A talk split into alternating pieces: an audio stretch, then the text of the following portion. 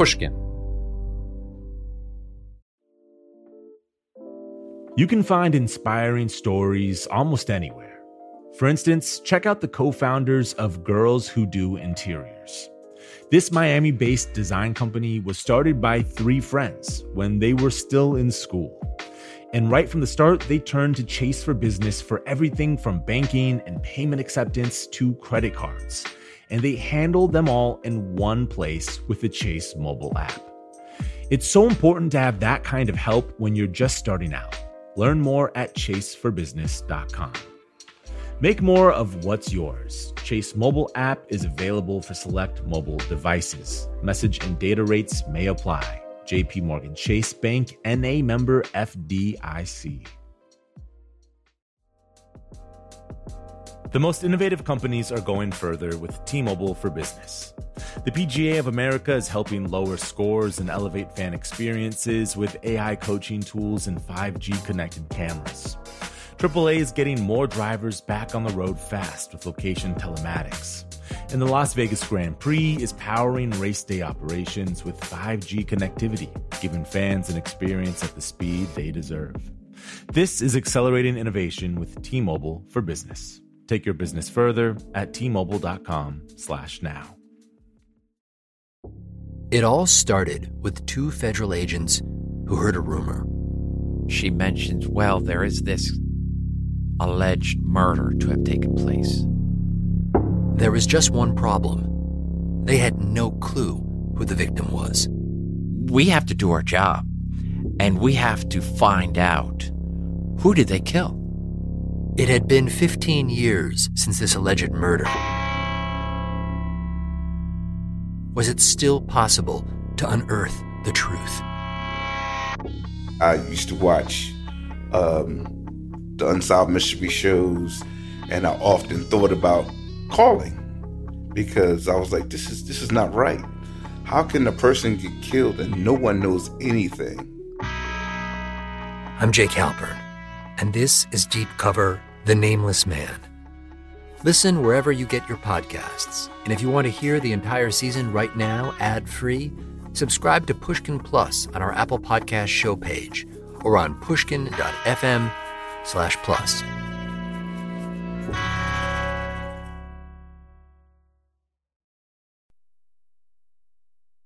From Pushkin Industries, this is Deep Background, the show where we explore the stories behind the stories in the news. I'm Noah Feldman. For more than a year, we've been hearing about the idea of herd immunity. In recent weeks, though, it's become very clear that the United States is not, in the foreseeable future, going to reach the threshold for herd immunity. There are a range of reasons and causes for this, and they go from vaccine hesitancy to the contagiousness of new variants and beyond to the underlying science. As a consequence, we're all trying to figure out what this means for what happens next. Will COVID become a manageable, self contained disease not unlike the common cold? Will it alternatively develop new variants that require us to go back to the drawing board and develop new vaccines? Or will it be something in between? To help us understand these pressing questions, we're joined by Dr. Marc Lipsitch, our go to COVID expert here on the program and indeed throughout the country. Marc is a professor of epidemiology at the Harvard Chan School of Public Health. He's affiliated both with the epidemiology department and with the Department of Immunology and Infectious Disease. He runs the Center for Communicable Disease Dynamics at Harvard. Regular listeners of the podcast will know that Marc was one of the first voices anywhere in the United States or indeed in the world drawing attention to the future trajectory of COVID 19. He joined us as early as February 2020 to tell us where the disease was going to go, and he's managed to join us intermittently ever since, taking time out of his extraordinarily busy schedule to set us right about where COVID is, where it's been, and where it's going.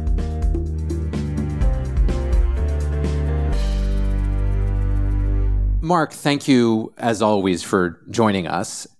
In general, I've tried to keep you as a guest reserved for those moments when something really important seems to be shifting in the trajectory of COVID 19. And news reports suggest that maybe we're getting there at this moment as well, and that that something has to do with our acknowledgement finally that herd immunity may not be coming our way in the United States in the foreseeable future, something you have been warning about really almost from the start.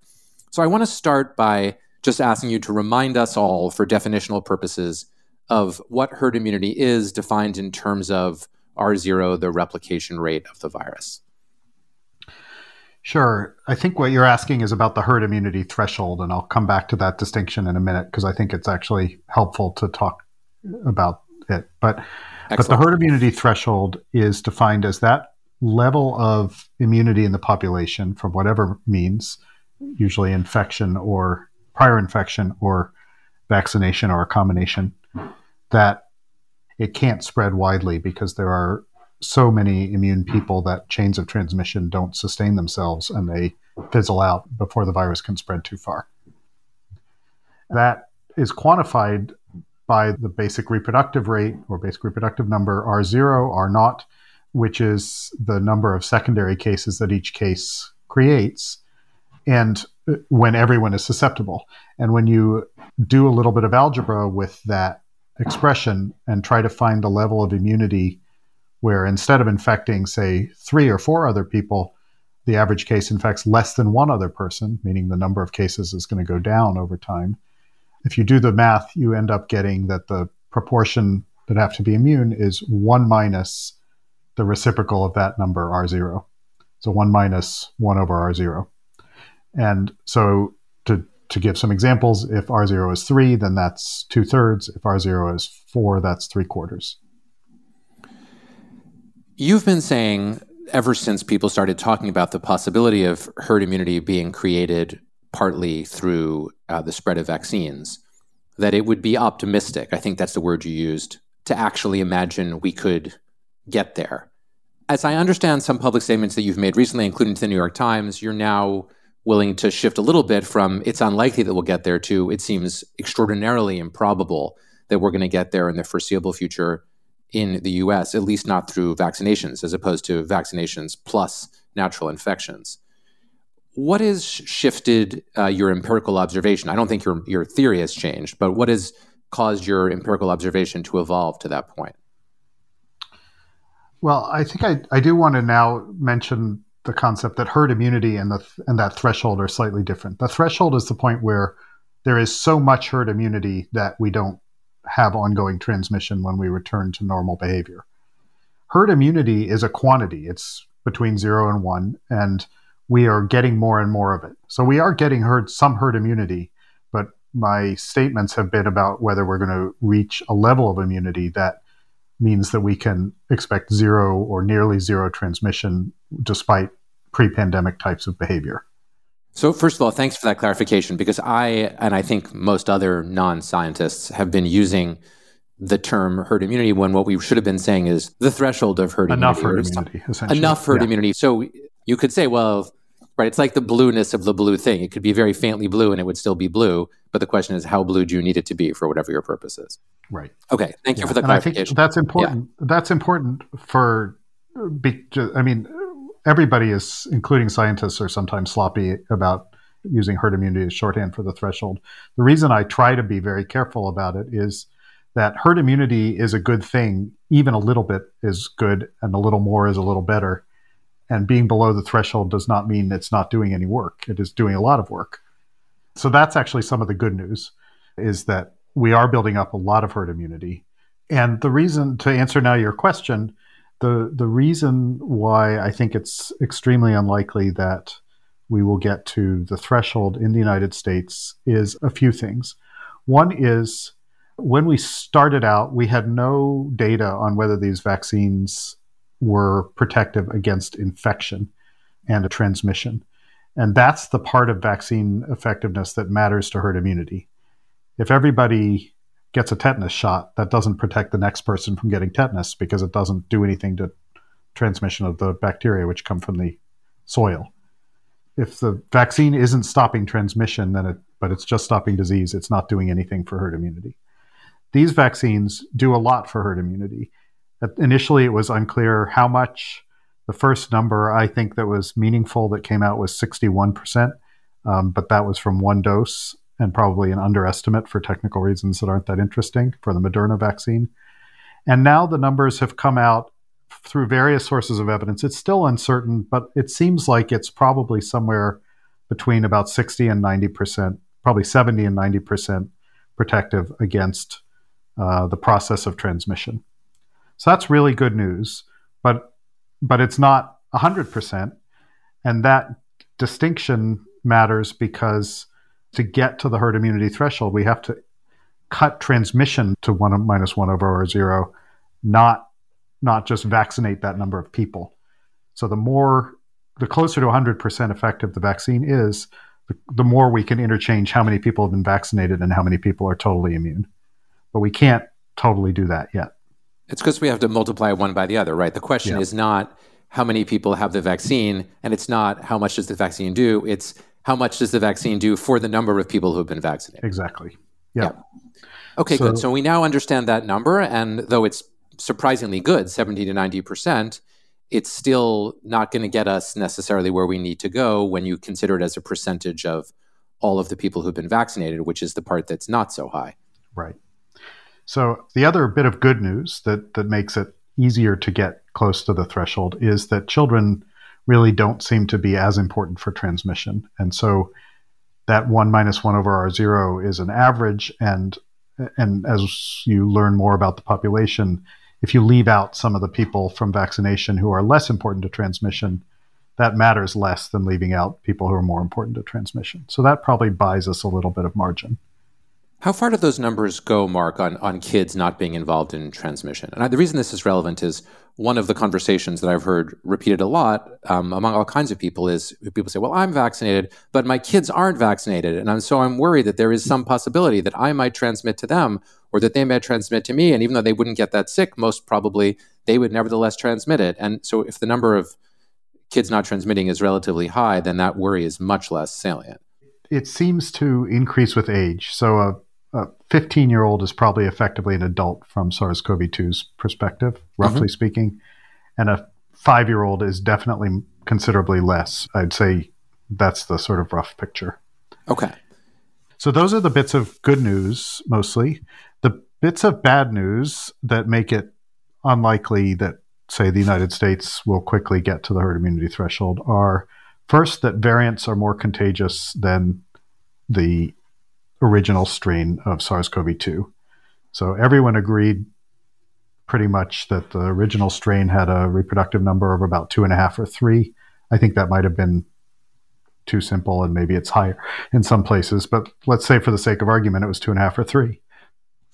The B117 variant, that's now very common in many parts of the world, is thought to be about 50% more contagious, more transmissible. So that pushes it up to maybe four and a half. And so that pushes the herd immunity threshold close to 80%. Um, so that means that say we need say it's 75% say we need to immunize 75% of the population and, and say that the vaccine is 80% blocking of transmission then we need to get very close to whatever 75 divided by 80 is so very close to 100% coverage in the population in order to reach that threshold. And given the combination of hesitancy, poor access, which I think are two sides of the same coin, and so far not vaccinating children under 16, soon it will probably be under 12, I think it's just very hard to imagine getting to that level. So now let's turn to what this means in practical terms. There are a few different dimensions. Let's start by thinking about modeling, which is one of the things that you do for a living and that you've done so skillfully in this entire epidemic process. When you think about what models might look plausible for how the current COVID virus is going to proceed under circumstances where we're not at the threshold of herd immunity, what's the modeling space as it were what are the possibilities that you that you see as most plausible yeah i think the most plausible scenario not the only plausible one but really the most plausible one is one that was described in science in a paper by uh, Rustom Antia and Jennie Lavine and Ottar Bjornstad. And what they do is essentially make an analogy to other coronaviruses. So the the most important difference probably between this coronavirus and other ones is that everyone in the world has been infected with the other coronaviruses many times by the time they're say a teenager. And so people get infected over and over and it just circulates. They just circulate. And those are mostly, they're not all of the common cold viruses, but they are within the family yes. of common cold viruses. They're justifiably obscure, except to virologists, because they don't make people very sick. And so I think a very likely outcome is that this one behaves similarly, and that what vaccines are going to do for us is to get us over the hump of the period in history, namely the one we're living through, where there are a lot of people who would get very sick from a first exposure to this virus, and everybody's getting first exposures because it's a new virus, and therefore that's a bad combination. So if the vaccines can be used to put us in a position where nobody is getting uh, or few people are getting exposed for the first time when they are also old or have comorbid conditions, then the vaccines will have prevented a lot of illness and death. And then it's quite possible that the residual circulation of the virus among the people who aren't vaccinated or among the um, people in whom the vaccine immunity slowly wanes is going to give us longer term protection against severe disease. So that five years from now, you and I and our children and our parents will have probably been infected by the coronavirus if we don't continue to vaccinate very heavily for the next five years but we won't it won't bother us because we will have all been vaccinated once and or had it before at an age when we were not not likely to get very sick and so it will behave much like the other coronaviruses so the good news part of that is that at least over time that describes a kind of normalization where childhood infection is protective in a lot of good and healthy ways. I assume the downside of that is that among those who are not vaccinated and who are more vulnerable, a substantial number of people who have not been vaccinated among that class of people could get very sick and even die in the next, let's say, five years, who would not if they were vaccinated. Right. So the public health goal, if that scenario is going to play out, is to vaccinate as many of the people known to be at high risk as possible, and probably also as many of the other people as possible in order to sh- slow down transmission and just give people's immune systems a chance to catch up. If that scenario plays out, then the vaccines are sort of a bridge to a more peaceful future rather than something we have to do all the time. So that's the vaccine as bridge scenario, and it's it's not so bad relative to the other possibilities, and you think it's the most probable. So that's good news. Talk to us about some of the other possibilities. Well, the other possibilities would be that that immunity to severe disease from the vaccine and or from natural infection is not long lasting either because the immune effectors wane over time or because the virus changes and is not as strongly affected by that immunity or both. And so then it's a sort of more ongoing war because we have to keep trying to protect people from infection, not only from their first infection, but from their second, third, fourth infections. And that is is possible. I think infection immunity very likely will wane, but the question is whether there is this long term, relatively long term immunity that gets you from infection to infection and then gets boosted again against getting really sick. So that's one of the two sub possibilities that you just described that infection immunity itself wanes, whether from natural infection or from the vaccine. And as you say, whether that's a disaster or not really depends on whether the virus is circulating in enough quantity that you can get a natural booster from being exposed. But then there's the possibility that you mentioned that there might actually be an evolutionary process in which the virus evolves to the point where it is vaccine resistant. And I guess what I want to ask you about is you've done plenty of modeling of other viruses that have evolved to be vaccine resistant, presumably, and there are lots of bacteria where where that where this has happened over time, where there's pretty good data, I think, on on trying to figure out that. And so there must be familiar and available models to you when you think about vaccine resistance. Is there any way to think intelligently about the probability of something like that happening? Yeah, I mean, flu certainly is a, is the sort of classic example of a viral infection that changes over time to resist our natural immunity, and at the same time, it happens to also escape from existing vaccines, and that's why we keep changing the flu vaccine. So I think that's the that's the example or the analog. Um, the viruses are different and they evolve differently, and I'm not sure how to put a probability, a sort of how far the virus, this virus, can go in escaping our immunity. It's like we've chased it down an alley, and the question is, at the end of that alley, is there a brick wall and it's stuck and we've got it? It's escaped as far as it can escape, and now there's nowhere more for it to go, or is there a big vista of other things for it to do? And I don't, I don't know any way to put probabilities on that. I think the best way to to know it probably would be to try to do it in the lab and see where it goes from the variants we've already seen, uh, which is itself a somewhat dangerous thing to do, but probably a very valuable one. That's a fascinating topic, which I would like to come to in just a second. But, but before we do, I'm sort of surprised to hear you say that there isn't a kind of ability to make a prediction about probabilities of evolution, especially in light of the fact that we've now observed the virus evolving pretty quickly with respect to the variants that are that are out there. I mean, is there no? I guess there isn't really a way to extrapolate from the the virus's capacity to evolve to evolve these new variants that are more capable of infection than the kind before. To extrapolate from that to whether it would be able to evolve in ways that would escape the vaccine.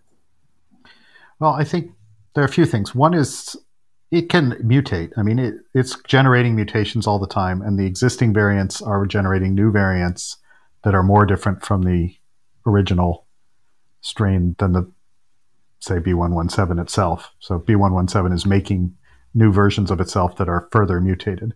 So that's not in doubt. That's just RNA viruses do that. The question is, what will the impact be on escaping our immune responses? And even for the existing variants, that remains a little bit unclear. It is very clear that they escape neutralizing antibodies to varying degrees, depending on the variant you're talking about.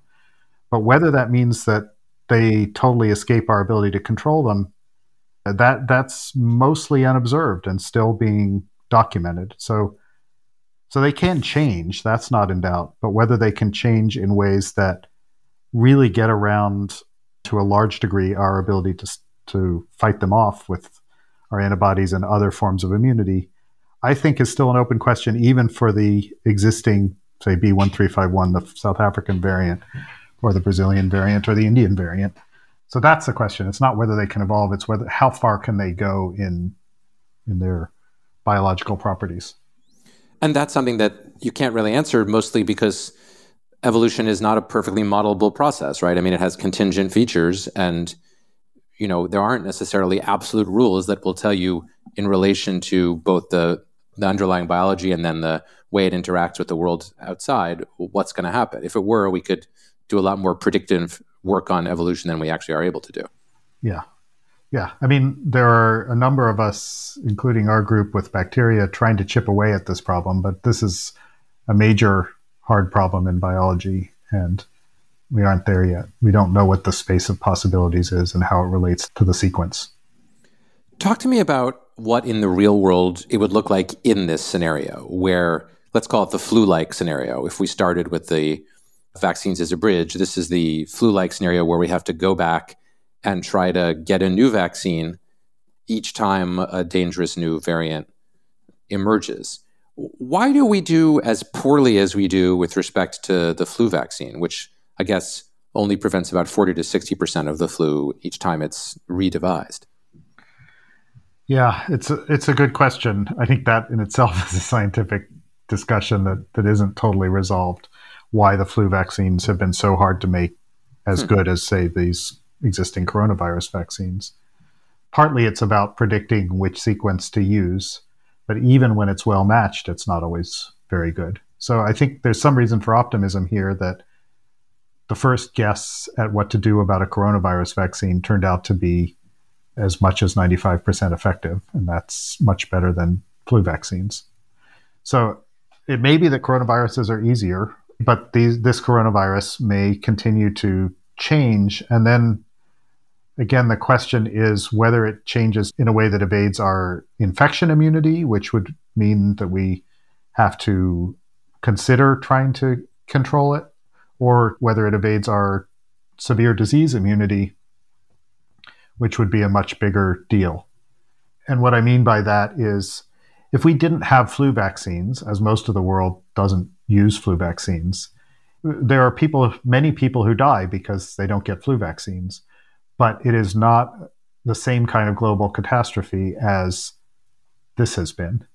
And that's because existing immunity to flu, even though the flu viruses are changing, is still protecting people to a large degree against getting very sick and dying. So the, the sort of flu analogy is a worse scenario, and we probably would try to make better vaccines that keep up with the new strains, but it's still not a new pandemic every year. It's in the realm of public health problem rather than public health catastrophe. We'll be right back. Small business owners, this one's for you. Chase for Business and iHeart bring you a new podcast series called The Unshakables. This one of a kind series will shine the spotlight on small business owners like you who faced a do or die moment that ultimately made their business what it is today. Join hosts Ben Walter, CEO of Chase for Business, and Tanya Nebo, a lawyer and business consultant, on these storytelling journeys of trials, tribulations, and triumphs that hinged on a single event, a split second decision, or even a stroke of luck. Whether the story is about a warehouse going up in flames or a former partner stealing a whole roster of clients, each episode will showcase the grit, determination, and resourcefulness a small business owner needed to turn a pivotal situation into a springboard for success. Listen to the Unshakables now and learn more at chase.com slash business slash podcast. Chase, make more of what's yours. Chase mobile app is available for select mobile devices. Message and data rates may apply. JP Morgan Chase Bank NA member FDIC. Copyright 2024 JP Morgan Chase and Company. When you need mealtime inspiration, it's worth shopping Kroger, where you'll find over 30,000 mouthwatering choices that excite your inner foodie. And no matter what tasty choice you make, you'll enjoy our everyday low prices, plus extra ways to save, like digital coupons worth over $600 each week. You can also save up to $1 off per gallon at the pump with fuel points. More savings and more inspiring flavors make shopping Kroger worth it every time. Kroger, fresh for everyone. Fuel restrictions apply. It all started with two federal agents who heard a rumor. She mentions, well, there is this alleged murder to have taken place. There was just one problem they had no clue who the victim was. We have to do our job, and we have to find out who did they kill? It had been 15 years since this alleged murder. Was it still possible to unearth the truth? I used to watch um, the Unsolved Mystery shows, and I often thought about calling because I was like, "This is this is not right. How can a person get killed and no one knows anything?" I'm Jake Halpern, and this is Deep Cover: The Nameless Man. Listen wherever you get your podcasts. And if you want to hear the entire season right now, ad free, subscribe to Pushkin Plus on our Apple Podcast show page or on pushkin.fm slash plus.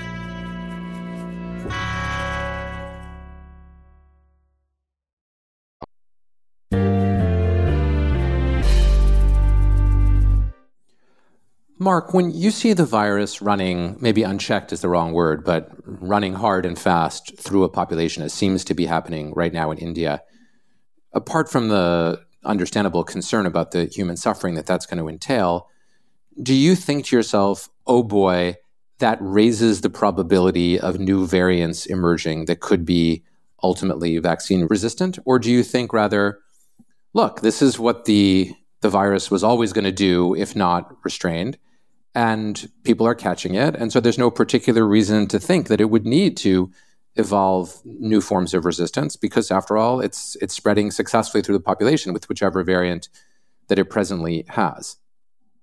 Yeah, I mean, I think it's a fairly central principle of evolution that large populations give rise to more variation and select the most fit variants more effectively than small mm-hmm. populations. Mm-hmm.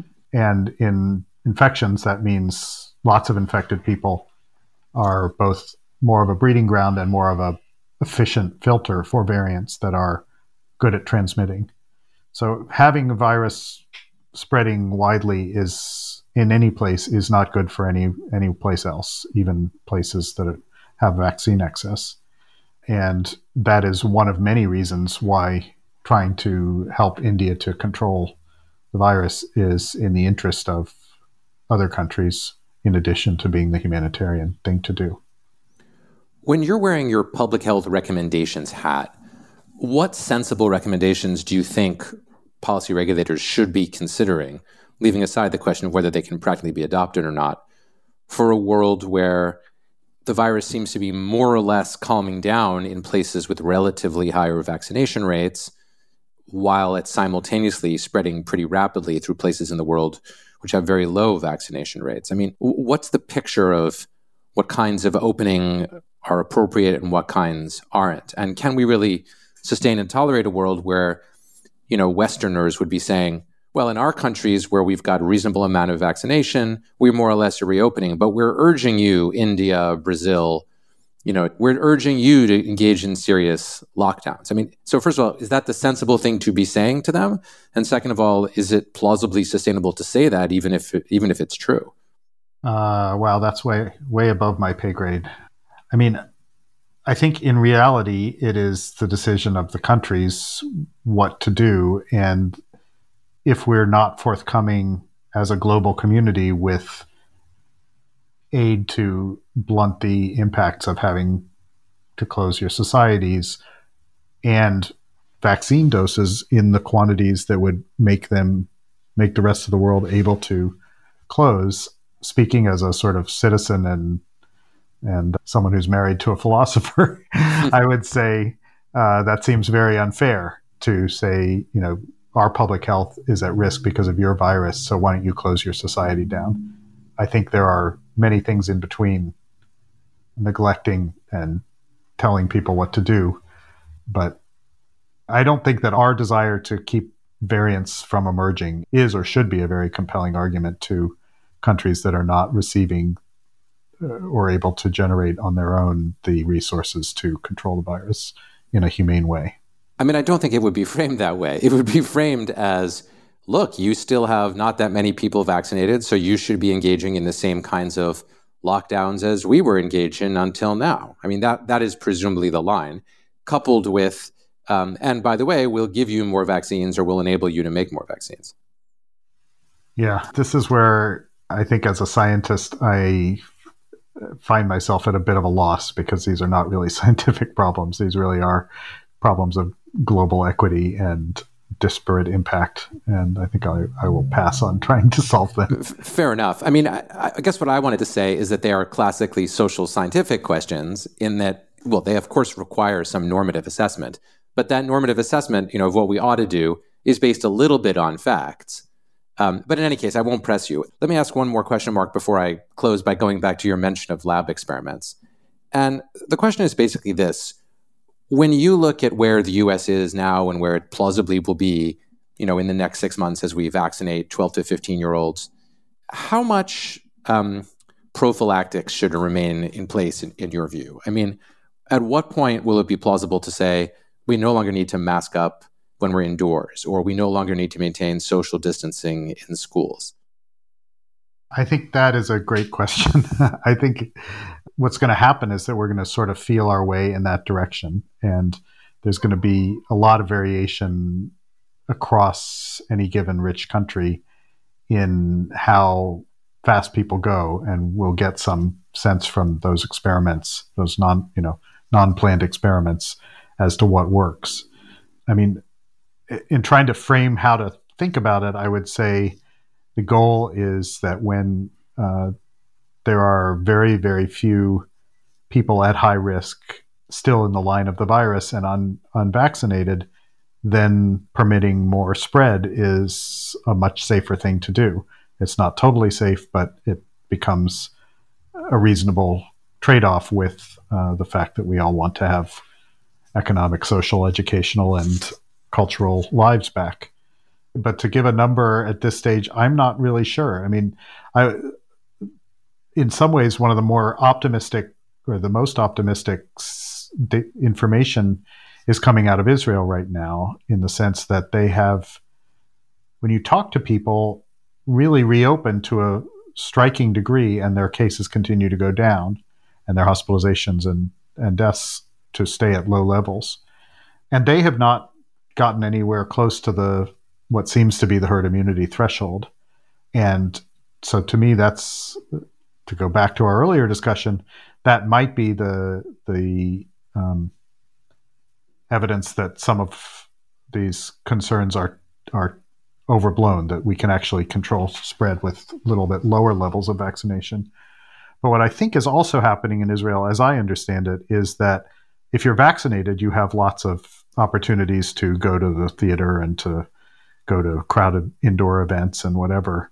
And if you are unvaccinated, you have fewer of those privileges and and or you might well be someone who was in a high risk group for infection before and are benefiting from natural immunity.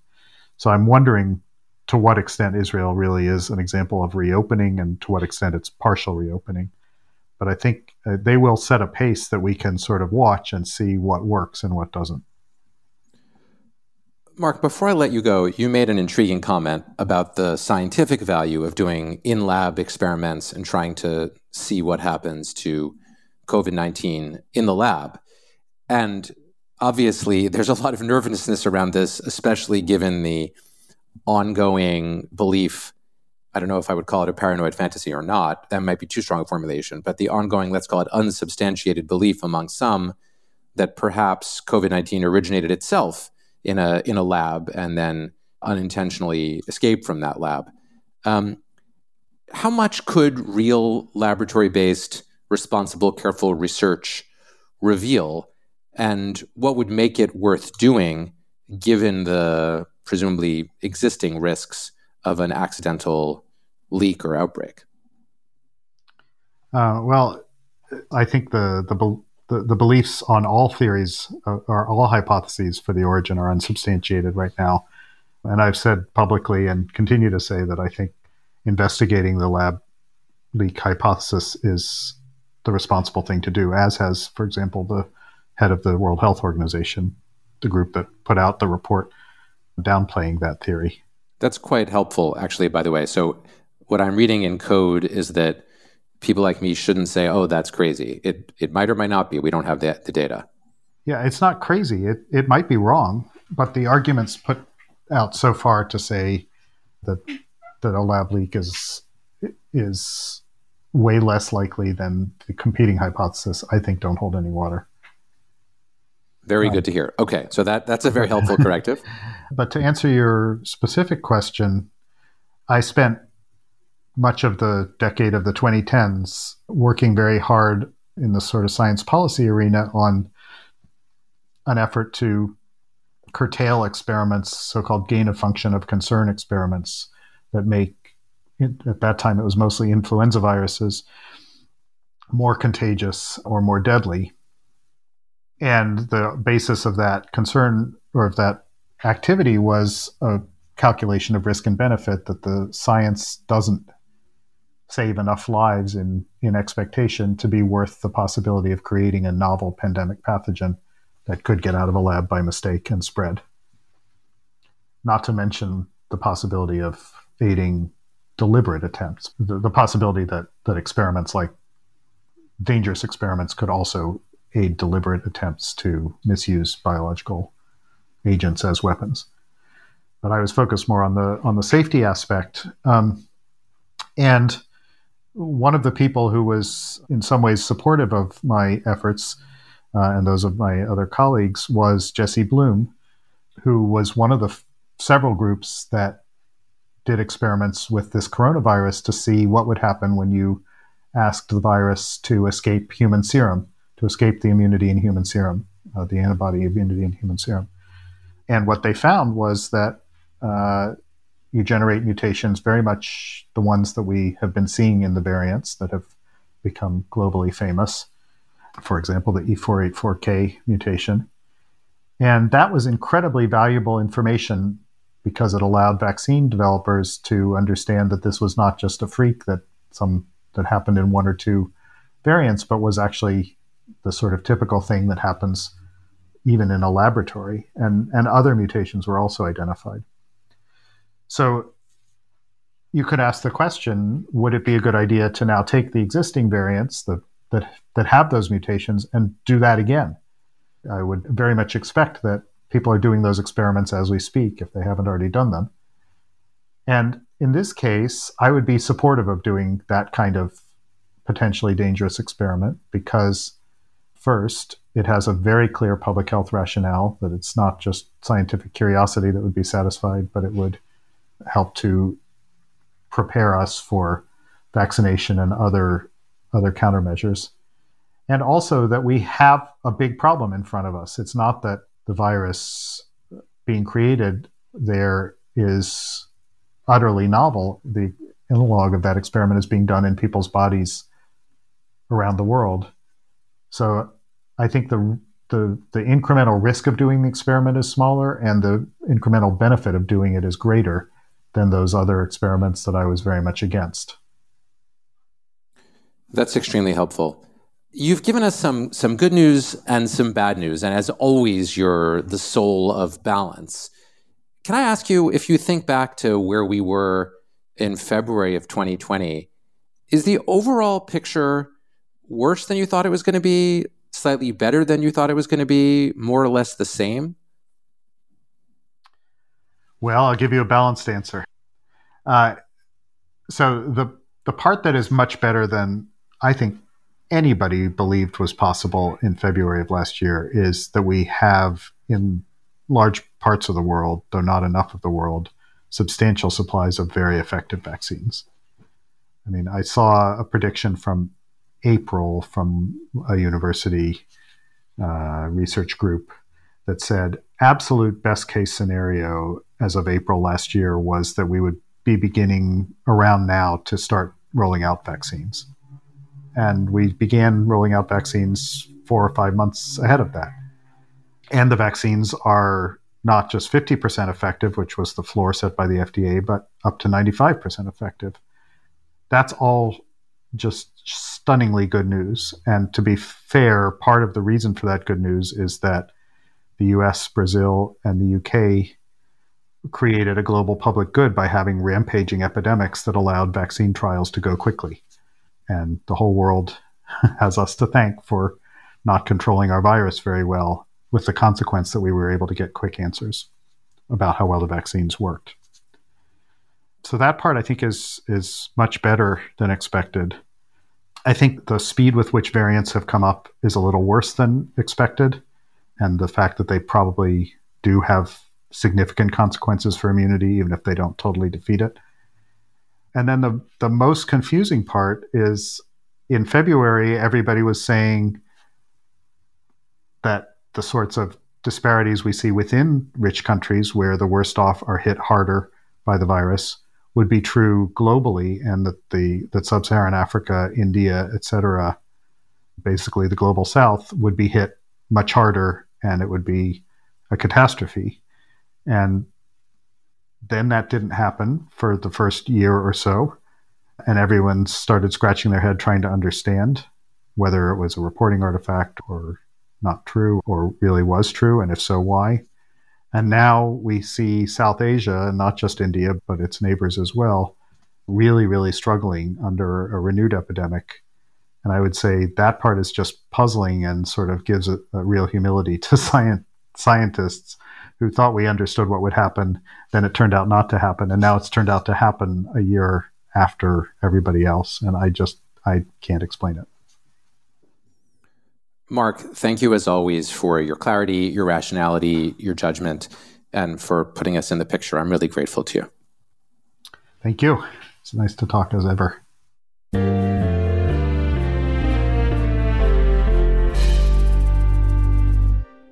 Dr. Marc Lipsitch is always the reasonable man. He gives you the good news as well as the bad news. And in this conversation with him, he gave us a reasonable dose of each. To start with, his top line observation is that we are really not going to reach the threshold for herd immunity in the United States in the foreseeable future.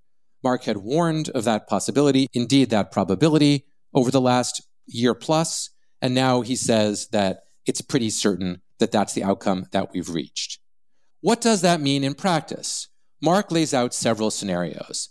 The first, which he thinks is the most likely, and is not a bad scenario as these things go at all, is that vaccines function as a bridge for us, protecting those people who would be badly harmed by a first exposure to the coronavirus, while simultaneously allowing young people to be exposed to the virus for the first time at an age where it's very, very unlikely to harm them. As a consequence, we would all eventually develop our own immunities to the coronavirus. And over time, assuming that we are exposed frequently enough without it harming us, COVID 19 would become very much like other coronaviruses out there in the world, but not much remarked because not doing anybody very much harm. Yet Marc also recognizes the possibility of another, much more worrisome scenario, in which either the immunity that we get from being exposed to the vaccine or to the virus doesn't last very long, or still worse, in which the virus mutates and evolves to a point where it escapes the vaccines that we have for it. In those circumstances, COVID 19 would start to look a lot more like the flu. And as we know, our flu vaccines are a bit of a challenge because they face a moving target in addressing the flu as it evolves each year and as a result, they don't successfully suppress the flu. Given that COVID can be much more harmful than the flu, that is a genuinely worrisome scenario. Ultimately, even when I pressed Marc to be a little less balanced, he gave us the reasonable balanced analysis that says that in certain respects, we've done much better in this vaccine than anyone could have expected. But in other respects, we've done really pretty badly, especially with reference to the fairness and justice of where the disease has harmed people and where it's likely to continue to harm people going forward into the future. My main takeaway from listening to Marc now and in the past is that we have to continue to be cautious in thinking about where we're going with respect to this disease. We might be seeing the light at the end of the tunnel, but we cannot know for sure that we are we might be able to say that we're on our way to a return to normal, but we still cannot be utterly certain of that. Ongoing vigilance is still going to be necessary.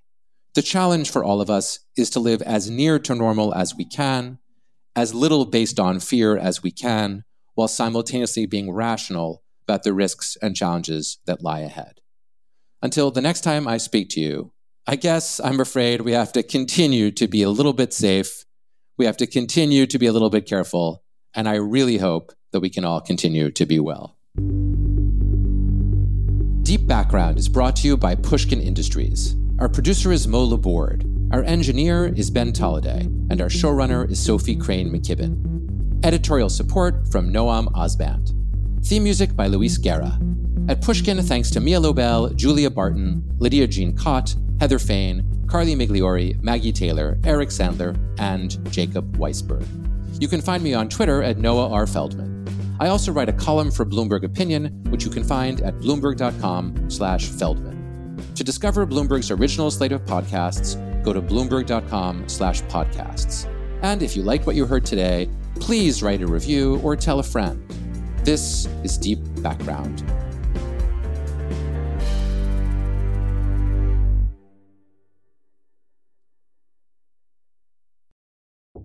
It all started with two federal agents who heard a rumor. She mentions, well, there is this alleged murder to have taken place.